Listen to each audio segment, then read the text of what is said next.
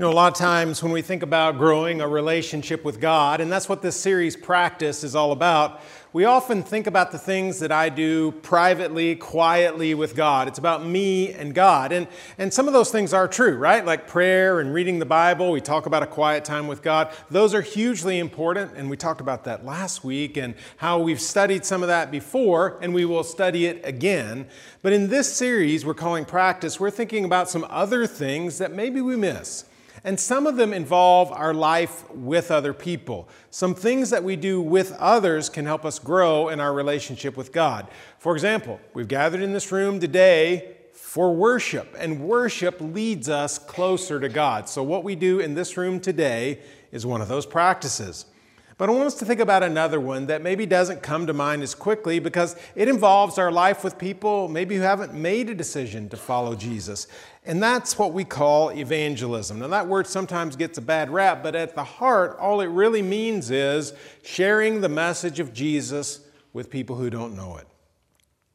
We don't always, always feel like we know how to do that, is the problem, right? If, if I say the word evangelist, my guess is somebody comes to mind, and it's likely this guy, right? Billy Graham. We would say maybe that he's the greatest evangelist of the 20th century, right? And if, especially if we define evangelist in a certain way. If we say an evangelist is somebody who stands up in front of thousands of people in an arena or a stadium, around the world, people hear this message and then they come forward and someone meets with them and they talk about a decision to follow Jesus. If that's an evangelist, here's your guy, right? But some of us would say, you know what? I'm never going to have that opportunity. In fact, most likely, none of us in this room are ever going to do that, right? And we might even say, if I got the chance, I wouldn't know what to say if I was up there. So, in response to that definition of evangelist, we might say, I can't do that might think of an evangelist as like sort of an overzealous pressure salesman that, that's really hammering you with all these facts, things you should do, and like you just want to pray their prayer so they'll go away, right? And if that's what it means to be an evangelist, we might say, I won't do that, right? That's not me. I don't want to be that guy. Or we might say an evangelist is a person who really knows God who is in touch with what God is doing, who knows the story of Jesus, who can express that story, a person that we know because of the way that they conduct themselves with other people, in their business, in their family, with us, that they are in touch with God. And maybe for you and me, it's people like that that actually put us in contact with Jesus. Say it'd be awesome to be a person like that. But I don't know if I can ever do that, right? I don't know if I can ever be that person. Maybe you'll say, I'll never be that. Now, in all those definitions of an evangelist, we're setting aside a certain group, a certain class of Christians that are over here, and we're saying, those are the evangelists, and the rest of us, well, we're just like, we're going to cheer them on. You go talk about Jesus, right? We're, that's good for you, but we don't really know how to do that because we're not evangelists.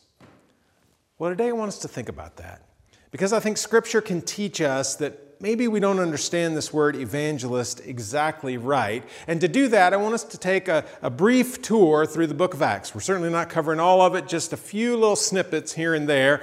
Uh, the book of Acts is written by Luke, who wrote the third gospel, right? And if we think about that word gospel, that comes from the Greek word, same Greek word that we get evangelism. It's all about good news, okay? So the gospel writers are sometimes called evangelists. That's a different understanding of the word, right? Could someone be an evangelist by what they write? Absolutely. The gospel writers, John says, I write this so you that you will know, you'll, you'll become a follower of Jesus. So, okay, third gospel is Luke. He wrote the second volume, the book of Acts. And it really is about how the Spirit of God leads His people to tell people about Jesus. We see that at work in lots of places. It actually begins sort of as a precursor in the first chapter.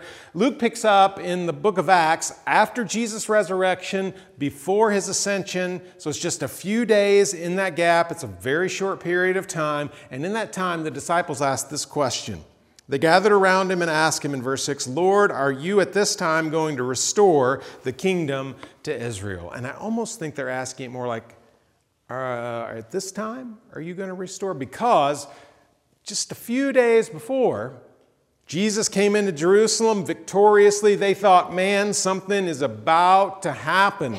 Jesus is about to become king. And by Friday, he was in a tomb. And now he's been raised from the dead. And the disciples are sort of thinking, all right, if that wasn't the time, is it now? Are you about to do something, Jesus? This is how he responds. It's not for you to know the times or dates the Father has set by his own authority. But then, verse 8, this is it. But you will receive power when the Holy Spirit comes on you, and you will be my witnesses in Jerusalem and in all Judea and Samaria and to the ends of the earth. Two things. You're going to be empowered by the Holy Spirit so it's not because you're a special class of believers. It's not because there's something really great about you. It's because the Holy Spirit's going to be at work in you and you're going to go. Start right here, and it's just going to spread out. And tradition tells us that these men standing in front of Jesus spread out from Ethiopia to Spain, and maybe even further than that, okay? We don't know that for sure, it's not in the Bible. What we do know is the story of Peter. And we do find out that he is an evangelist, that he does talk to people. We'll get to that in a minute. But the rest of the guys, we don't know much about most of them. They are not in the history books. They are not known as the greatest evangelist of the first century like Billy Graham. Okay? We don't know what they did. They just went and they shared the message of Jesus. Now, the book of Acts tells us a little bit about what that looked like here and there. Acts chapter 8, Philip, a guy who wasn't there that day when Jesus said that, just a guy, a Christian, the Holy Spirit guided out in the desert to meet this man, an official, a government official from Ethiopia who had been to Jerusalem. He's headed home, and the Spirit says, Hey, go talk to that guy. So this guy's riding in a chariot. Philip comes up. He's chugging along. Must have been fit. I couldn't have done that. All right. So he's asking these questions. Hey, you're reading what are you reading? This guy has gotten a scroll in Jerusalem. He's got some money because books are expensive. And he says what he's reading, he's reading from the book of Isaiah. That's the scroll he's bought. And Philip says, Do you understand what you're reading? And the guy's like, No, I don't understand at all. What is this guy talking about? And you know what? If you just open the book of Isaiah cold and you don't know anything about what's going on, it's easy to get a little lost because it's prophecy. The scripture tells us from that point, Philip took those scriptures and explained Jesus. And along the way, the man said, Why can't I be baptized? And Philip says, You should. And so he was. Now, was Philip speaking in front of this vast audience of people? No. It's just one guy being taught by another guy in touch with the Holy Spirit. Acts chapter 10, we have Peter and a man named Cornelius. Cornelius is interesting because he's a Gentile. Most of the Christians at the beginning are all Jews, and they're wondering, hey, can we, can we talk to someone who's not a Jew about becoming a Christian? What if they're a Gentile? They're a little different from us. And there's a vision that these men have. And Peter goes and he speaks to Cornelius, and the Holy Spirit intervenes in a powerful way. Read the story. And Cornelius listens to Peter along with his family and his friends, and they all become Christians. Again, large crowd? No, I mean, there's some there. We don't know how many, but it's not an arena full. It's just a few people that God spoke to Peter to speak to them. We could go a little later, Acts chapter 20. This is Paul. The end of, the uh, end of Acts is all about Paul. And Paul is completing his third, very long missionary journey. He's spent a lot of time, he's talked in churches, planted churches, and so he's on his way back to Jerusalem and he's headed there. He stops in a port city near Ephesus. Now, on this journey, he spent three years in Ephesus, a long time. And he invites the elders from the church in Ephesus to come meet him in this port city, and he has a message for them. And this is his message in Acts chapter 20, verse 23. Paul clearly knows his ministry is about to change. He says, I only know that in every city the Holy Spirit warns me that prison and hardships are facing me. However, I consider my life worth nothing to me. My only aim is to finish the race and complete the task the Lord Jesus has given me the task of testifying to the good news of God's grace. Now, what's interesting to me in that story is Paul has had the opportunity to stand up and speak in front of at least hundreds, maybe thousands. Okay? He's done that. But at this point in his life, he knows it's all about to really change. Okay? He's going to be speaking, but it might be to his jailer. It might be to one of his ministry associates that comes to him with a problem in a church. It might be that his ministry is to write a letter to a church. He is not going to evangelize, he's not going to be an evangelist in the same way. It's going to be totally different. And yet, what's his mission? Testifying to the good news of Jesus Christ. And as I read through all these stories, what strikes me is that God chose us to tell the story. He chose real people like you and me to tell the story of Jesus. It wasn't a special class. Sometimes it was a guy like Peter who was an apostle, or Paul who was apostle but in a different way, didn't see Jesus, or a guy like Philip who's just a guy. And over and over, we see this in Scripture. All kinds of people called to share the message of Jesus.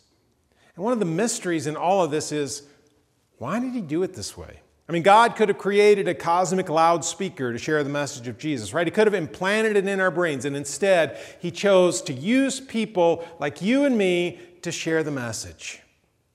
You see, we're all called to be evangelists. You might say, yeah, but I'm still in that place where I can't do that, or I won't do that, or I don't know how to do that, or I'll never be that, or whatever it is that's keeping you from talking about Jesus. Let me just mention four quick things that I think can help us in this. First of all, get to know the story. And that's why we have the four Gospels, because if we're going to follow Jesus, we've got to have the story. And so if you want to read it, read through Luke. It's, the, it's a longer one. It is so filled with stories and action of Jesus. And you get the full story in the Gospel of Luke. Read through, get to know that story because you can't share it if you don't know it. Number two, talk about how Jesus has changed your life, how relationship with Jesus has changed you. That's what Paul does when he speaks in the book of Acts. He says, You know what? I was on the road to Damascus, and bam, I was on the ground, and that began some stuff about getting to know Jesus. Well, how is it that Jesus has changed your life? I mean, what has He carried you through? What has He guided you through? Where did He give you wisdom? How, has He changed who you are as a mom, as a dad, as a child, as a grandparent, as a boss, an employee, whatever it is? How has it changed you? Because your story can be powerful. Third, learn to admit ignorance man, sometimes we have to do this. We don't want to feel like we're stupid, but there's stuff we don't know, right? I mean, there's some questions that people might ask that don't have an answer. Like, what happened to all the rest of the apostles? Well, the Bible doesn't tell us. We don't really know. There's no answer to that.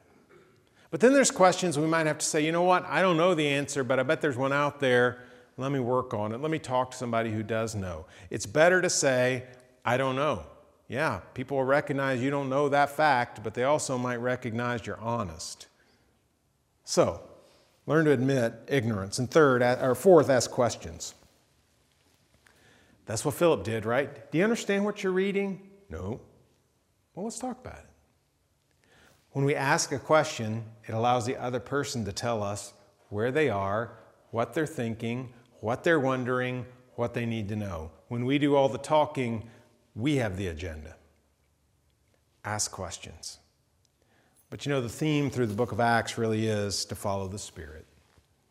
That's where it is. The Spirit of God was at work in the book of Acts. The Spirit of God is at work in powerful speakers and people who are just willing to jog up beside a chariot and carry on a conversation. God has chosen us to tell the story, and so it's our job to do it. Let's pray together.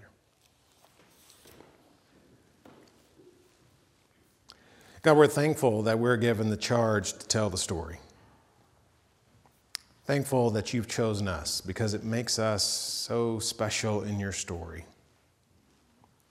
So, God, show us the people that we have the opportunity to talk to about Jesus. No, we don't want to sell them on something. We just want to share the story you've given us. So help us to know how to do it.